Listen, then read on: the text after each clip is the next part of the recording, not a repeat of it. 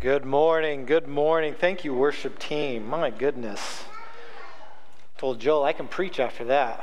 That's good stuff.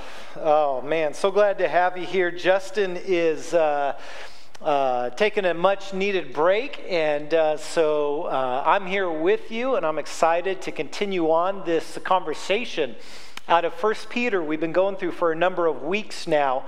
And, uh, and I'm going to be looking in through uh, chapter 4 verse 12 through 19 is where we're going to kind of hover uh, as we get ready to kind of close out this conversation of, of suffering. And um, as Peter's been trying to encourage this, this group of Christians that have found themselves in a foreign land, uh, living and trying to figure out how to now take next steps given the circumstances that they're in.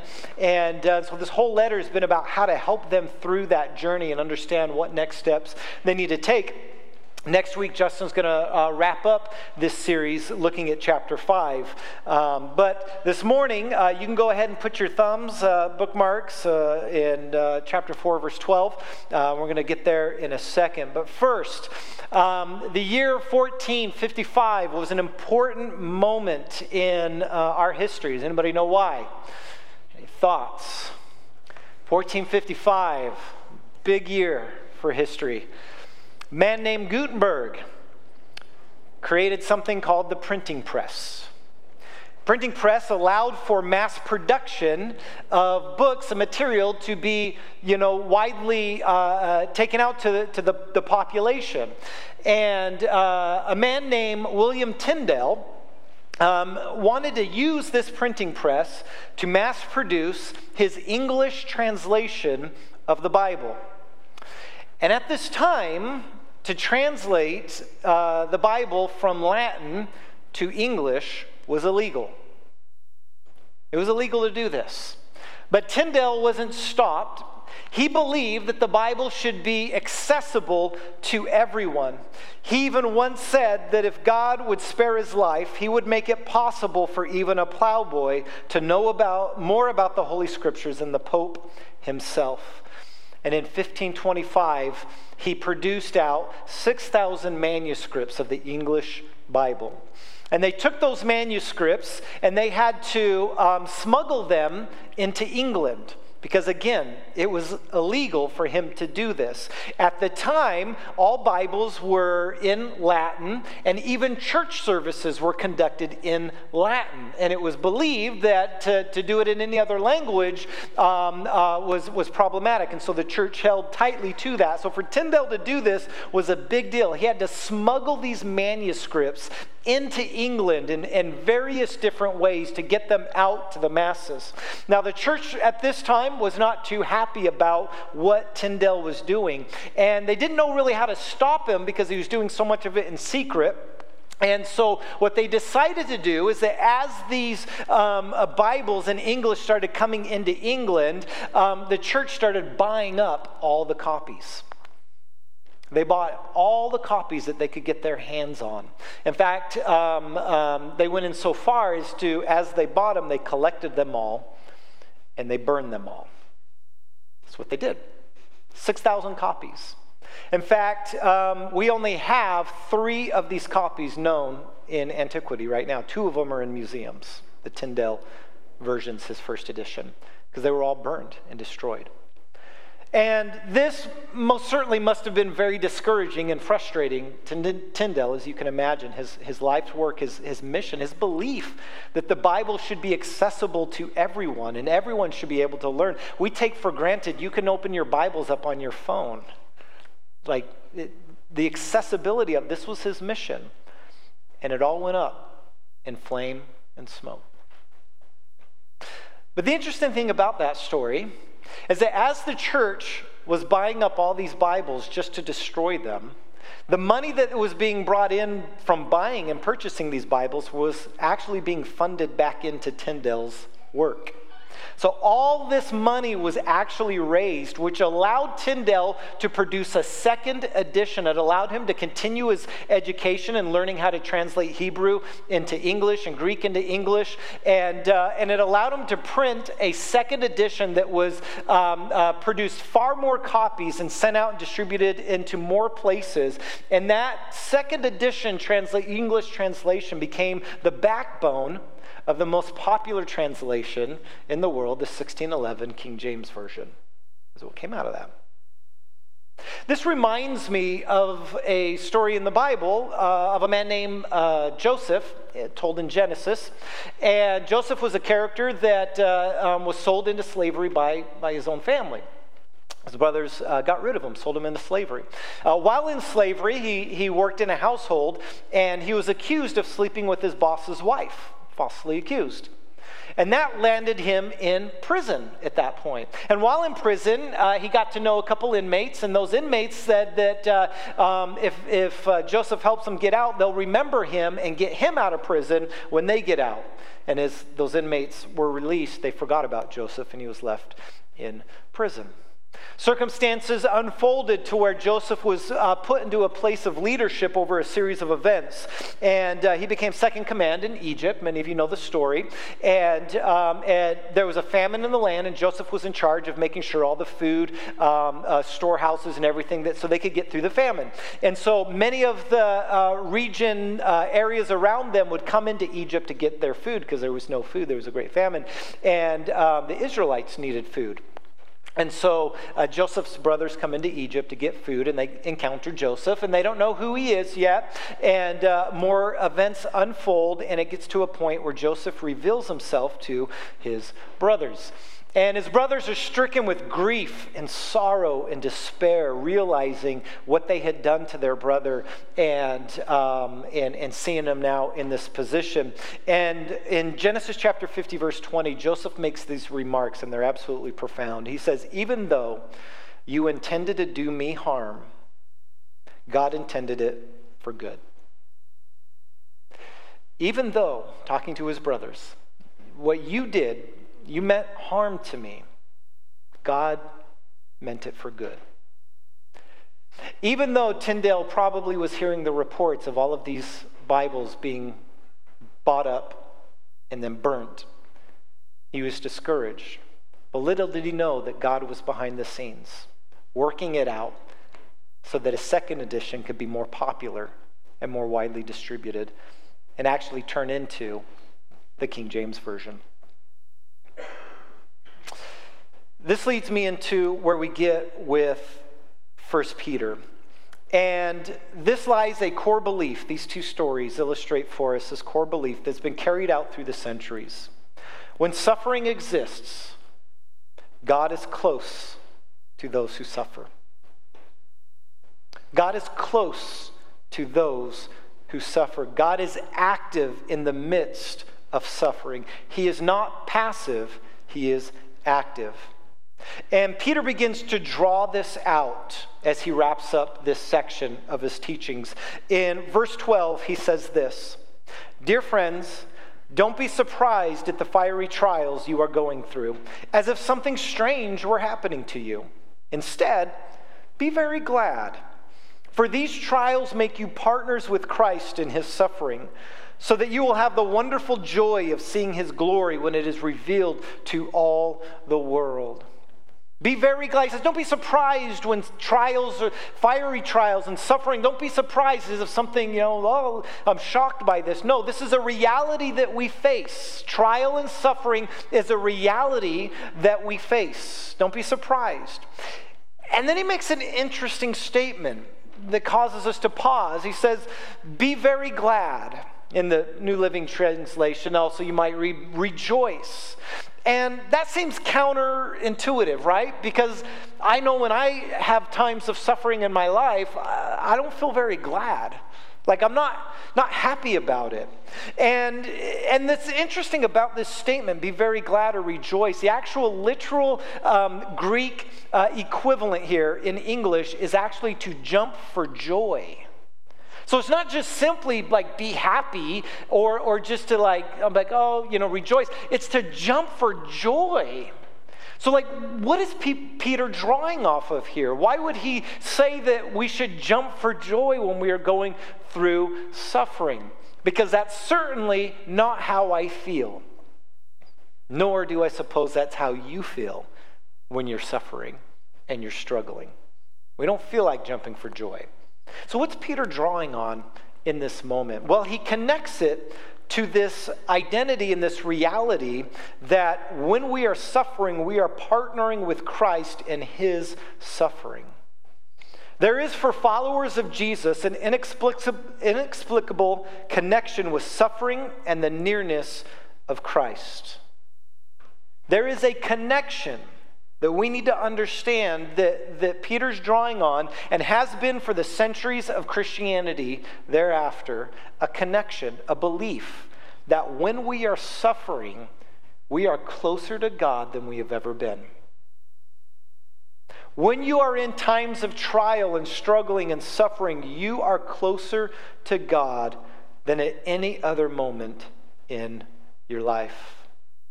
Jesus draws on this in a revolutionary way in his teaching in Matthew chapter 5. He gives in, he starts into this discourse. We call it the Sermon on the Mount. And it's also told, told in Luke's gospel. And in it, he begins with the series of teachings. Do you remember what it's called? Matthew chapter 5. The beginning of the Sermon on the Mount is called the what? The Beatitudes. Thank you. Yes, the Beatitudes. And it's this lengthy kind of discourse on blessed are those that. Blessed are those that. Blessed are those that. And he names off different positions mourn, suffering, poor in spirit, persecuted. Um, blessed are the peacemakers. Like he's going and drawing on this identity of people that exist in the world that are hurting that are downtrodden, that are in suffering, they're mourning. This idea of blessed are the poor in spirit is this identity of I have nothing left inside of me. I'm, I feel empty inside, poor in spirit. And he connects this idea of blessing to that. Now, this isn't simply like a, a reality of like, when I'm in poor in spirit, then I'm blessed. So maybe I need to learn how to be poor in spirit so I can be blessed. That's not what he's talking about here.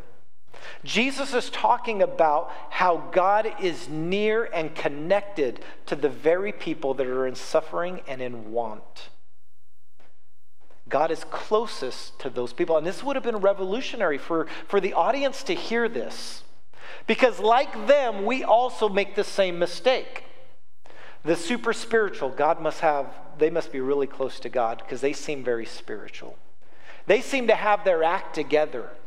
Man, they seem to know a lot about the Bible. God must be very clear, close to them, and I don't know that much. And so, you know, my relation, like they were probably sitting in the audience. We're not like the Pharisees, the religious leaders. They seem to have everything worked out. They know what they're doing. We're just, we're just fishermen. We're just farmers. We're just shepherds. We're, we're nobody. We're struggling just to get by day to day. I'm, tr- I'm struggling to pay my bills struggling to keep my relationship with my family intact, struggling to coexist with my coworkers. We're struggling. And Jesus comes on the scene and says, I am close to those people. I am close. Blessed are those. Those people are closest to God. When we read the Beatitudes, we should take comfort that He's speaking to us saying, I'm with you. I'm with you. You may feel at times that God is far from you in suffering. You may feel like He's distant. Let me assure you, He is closer to you than He has ever been. If you are here this morning and there is a weight on you, there is, there is, in your heart is heavy. Let me assure you, God is closest to you. If you hear anything else this morning, I hope and pray you take that home. In the midst of suffering, God is closest to you. These words that Jesus speaks in the Beatitudes are of God's relentless pursuit and desire to partner with his creation to be close to his creation, especially those who are in the lowest positions in life. He wants to partner with you. Which leads Peter on to his next section here as he launches in. He says in verse 14, If you are insulted because you bear the name of Christ, oh, poor kid. If you are insulted because you bear the name of Christ, you will be blessed. Here it is again. For the glorious Spirit of God rests upon you. You see, those that are partnering with God find themselves carrying the name of the one that joins them in the suffering, and that one is Jesus. Bearing the name of Christ. Peter's riffing on this idea that he earlier introduced in chapter 1 of being a royal priesthood. So Peter already set the stage, calling his, the people of God a royal priesthood. He likens them to priests priests, representations of God to the people. And then by saying that they bear the name, he's taking it even further because in his culture, the Jewish nation, there were a people group called the Levites in ancient Israel. And the Levites were the priests of the Israelites. They were the ones to represent God to the rest of the Israelites. And the Levites, when they were on the job, they had garments that they had to wear, certain clothing that they had to wear in the temple. Part of that clothing was like a breastplate that, that was on their chest, and it had 12 stones that represented the 12 tribes of Israel. Uh, they had certain cloaks that they had to wear in certain colors, and this is all outlined in in Exodus. And one of the things that they had to wear was a, a certain kind of hat. And on the hat, there was a plate across the front. And on that plate that rested on their forehead was the name Yahweh, the name of God. The name of God was on their heads. And this was a representation because the priests were those the ones that were to represent who God is. So that anytime the Israelites would look at the priests, they would see the name of God on them and be reminded of who God is and his promises. And so when Peter says that you bear the name of Christ, He's riffing on this priestly identity that he already introduced, talking about that we bear the name of Christ on our heads, so that when people look at us, they ought to see God and Christ flowing out of us. And then in Exodus chapter 20, verse 7, in the Ten Commandments, right, we have the second commandment there do not misuse the Lord's name, right? Do not take the Lord's name in vain. And, and we have. Um, um, uh, misunderstood this to, to equate it to language that we use, right? We say, oh, don't misuse it. Don't cuss, right? Don't take God's name in vain. Don't take Jesus' name. Don't use it in language in a derogatory way. And we shouldn't, absolutely. But that's not what it's talking about. It's talking about not simply what we say, but how we live. Because if you bear the name of the Creator on you, and people now can look at you and see what it looks like when God is involved in the world. You better not misrepresent it because people are watching, because they're following your example. It's like mom and dad, right? When the kids first get their license and they, and they can drive out into the world without mom and dad being around, what do we tell our kids? Like, better not misrepresent us. Like you, you're an Oliver, right? Like we, we do, you know, these, these things. I remember telling Michael when he was getting his job, like, buddy, you're an Oliver. You represent me when you go into these workplaces. You need to represent us well, right? Be a hard worker, right? Be respectful, right? These things that we tell our this because we represent the name of our family. And this is what this is about. Do not misuse the name of the Lord. It has nothing to do with the language that we use, but everything about the life that we live. The calling was for the Israelites is that they are being set apart, and now they are to represent God. Do that well. And so Peter's taking that and he's onboarding it in this letter, saying that you are the priests. You have the name of Christ on you. How you live matters. How you live matters. Not simply how you live in a perfect sense, because what's the context? Suffering. How you live in suffering matters. And can I just say, the world doesn't need more perfect Christians. I think I've said this before up here. The world doesn't need more perfect Christians, right? We know what those people look like. The world needs to see broken people being reclaimed and renewed by Christ and living in, a, in that way authentically in front of others. That's what the world needs to see. Hey, I'm just doing my best. Christ is constantly remaking me and renewing me. And I'm doing my best. I'm not perfect, but together we can work towards knowing who Jesus is. Right? We don't need more perfect Christians. We need authentic, real. Because the reality is, is that Peter says, don't be surprised. Like, I wish I could preach a sermon that says, here's how to not suffer, right? Here are the three things we do to not suffer. I can't, it doesn't exist. Because the only promise that we have is not that we will not suffer, but that Christ will be close to us as we do. The very nature of a cross which has puzzled uh, others for centuries that why is it that we take the very thing that crucified our Lord and Master and put it in a place of honor and worship? The cross that is, is, is nothing more than a, a, a tool to inflict pain and death. And yet Christ died on that. He suffered through that. And for centuries, we have this cross as a symbol that as we suffer, we are partnering with Jesus. He is with us. We are connected to Him in the midst of trial and suffering. And I wish I could preach a sermon about how not to suffer, but that's not the reality of the world that we live in. The real question how are you going to live in the midst of suffering? Because that matters. You represent his name.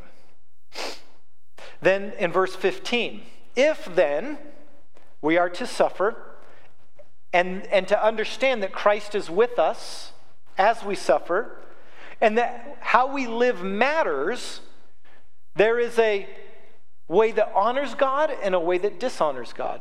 And verse 15 through 18, Peter begins to work through, like, if you suffer, however, it must not be for murder or stealing or making trouble. Like he's saying, like, if we are suffering, we need to make sure we're doing it in an honorable way. Like, like suffering for dishonorable ways, there is justice that's going to come to those that do that. Right? If you're suffering in a way that displeases or dishonors God, there is judgment, there is justice to come on that. Right? And then verse 19, he begins to pull this all together for us. And we're going to sit in this for a little bit. So let me read it to you. He says, So if you are suffering in a manner that pleases God, keep on doing what is right and trust your lives to the God who created you, for he will never fail you. So if you are suffering in a manner that pleases God, which indicates for us, is there a way to suffer that's not honoring God? And I think there is. And that's a question that we need to wrestle with. Have you considered that? When was the last time you stopped to consider that maybe you haven't been suffering well? What does that look like? And now I'm not talking to the world in the sense of those who, who do not submit their lives to Jesus. That's off to the side. I'm talking about us who say, Jesus, I will make you Lord. And in the midst of the suffering, the question is, are you suffering well? Because our world is pretty broken. And when I say, are you suffering well, I'm talking about what's your attitude? What's your conversations like? Are you judgmental? Are you angry? Are you being spiteful, hurtful with your words? Do you look down on others? Do you fight and quarrel? Or are you operating out of love and respect, out of peacemaking and kindness? There is a way to not suffer well. And we see that in our world today from Christians, and it breaks my heart. We're not suffering well at times. But he says, if you are suffering well, and we need to wrestle with that. How has my attitude been in the midst of my suffering? What has my heart been like? Is it calloused? Right? Is it, is it do, do I speak words that destroy versus words that bring life? He says, if you are, trust your life to God. Trust your life to God because He will never fail you. Trust is an interesting thing. This idea of trust and, and, and who we trust, and we guard trust, right? As humans, we know what it's like to have trust broken, and so we're guarded with trust. And we only allow certain people to have that trust. And the real question is where are you placing your trust? Is it in the media? Is it the news? Is it our government? Where is your trust placed? Because where we tr- put our trust has a direct correlation in how we act and behave. Who do you trust? Where is your trust? Where is Jesus at on your hierarchy of what's important? What are you filling your life with that's giving you anxiety and fear and, and, and worry and doubt? Who do you trust? Do you trust Jesus? I wonder for Tyndale, as he was hearing the reports of his work being burnt up. But God, I thought this was what you wanted me to do. But God, I thought this was a worthy cause, and now all of it's being burnt. And yet God was at work. As Joseph was sitting in prison, reflecting on his life, going, But God, my, my own family rejected me and sold me into slavery. I was trying to be a faithful servant, and then that blew up in my face. And then I was trying, like, where are you at, God? And the whole time, God is at work. The reality is, is that God is at work. Do you trust Him? Do you trust that?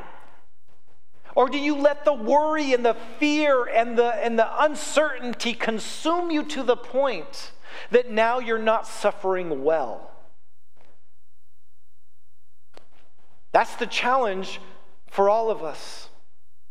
And Peter says that God never fails. Jesus never fails you. You may not know what he's doing. That's different. He will never fail you, He will never abandon you.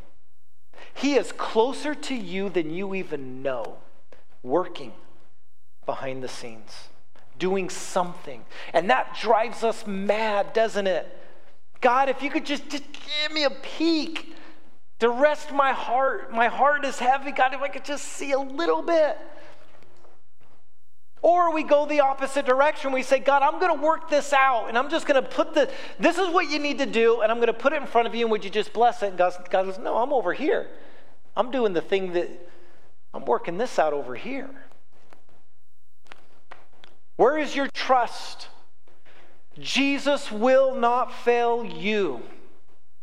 He does not fail you. Would you consider placing your trust in Jesus? You see, the media is going to fail you. The world is going to fail you.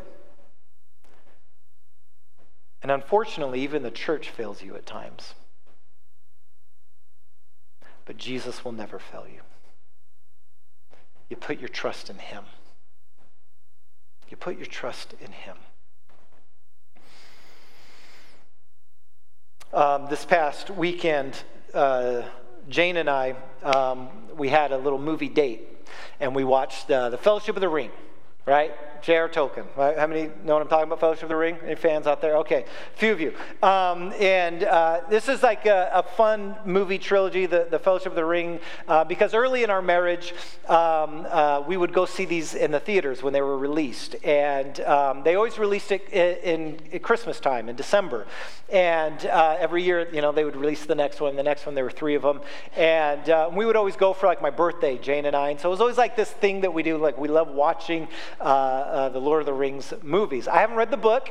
Um, a little boring. I like the movie version. I'm just saying, just saying. I'm sorry for all you purists out there. Uh, I'm sure it's amazing. I just don't care to read it. Um, but the movie's good, and we watched the movie. We watched the movie, and um, I was reminded of this scene in The Fellowship of the Ring that really just has always spoken to me.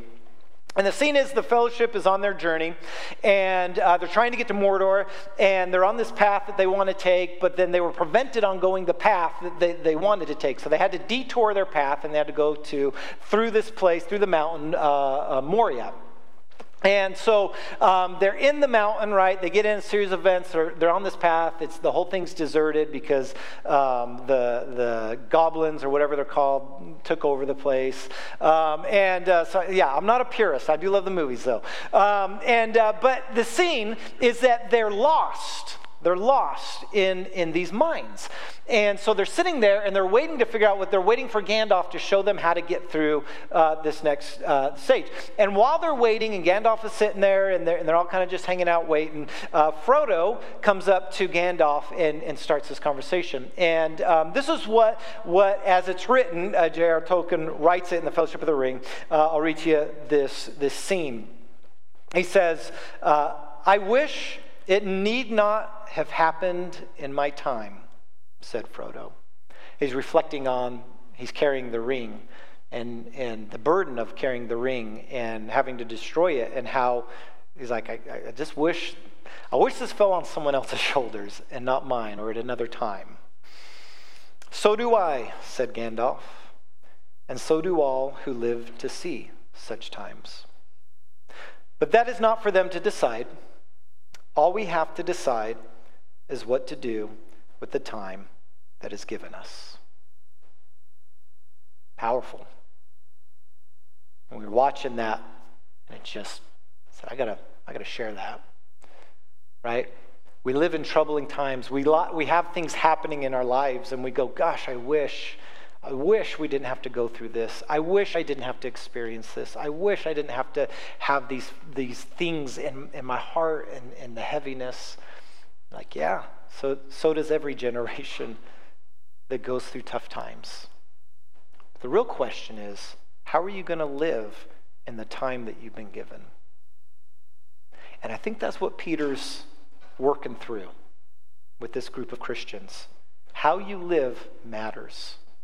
What you do matters. You bear the name of Christ. Are you going to bear it well? What will you do with your time?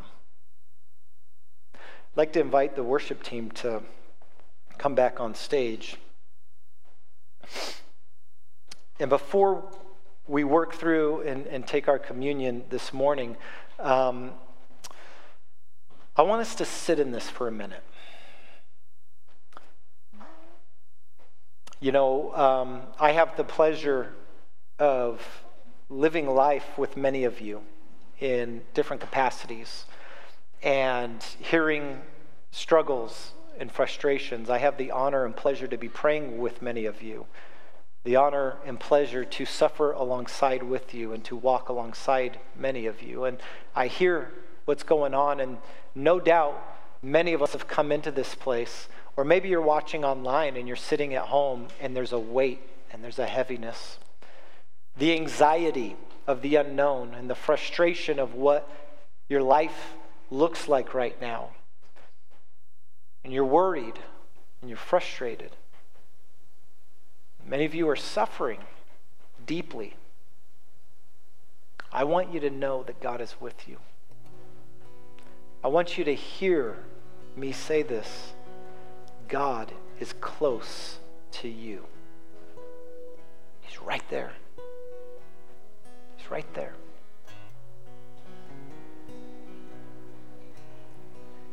I've said before that if you find, want to find out where God's at and what God's doing, find those who are suffering and in want, because that's where He's at. He's with you. He's with you. I want us to sit in that for a minute because some of us struggle with actually believing that. And I get it. Get it. Because we can't see what he's doing. So our trust is really low, right? We struggle because we go, God, I don't know what you're doing. Where are you at? Why can't I see you? And maybe the story of Tyndale, maybe the story of Joseph can help encourage you this morning that just because you don't see him doesn't mean he's not working on your behalf. That he loves you. He loves you deeply, cares about you, and everything that you experience. He's with you. Would you just sit? Let's close our eyes and, and just sit in this reality. And would you begin to just talk to Jesus? Because he's here. Maybe you need to lay at his feet the burdens and worries and stresses of your life, the fears, the doubts, the uncertainties.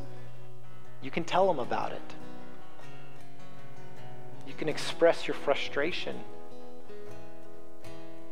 You can cry at his feet. He's listening. He's here. Let's let him speak to us just for a few minutes.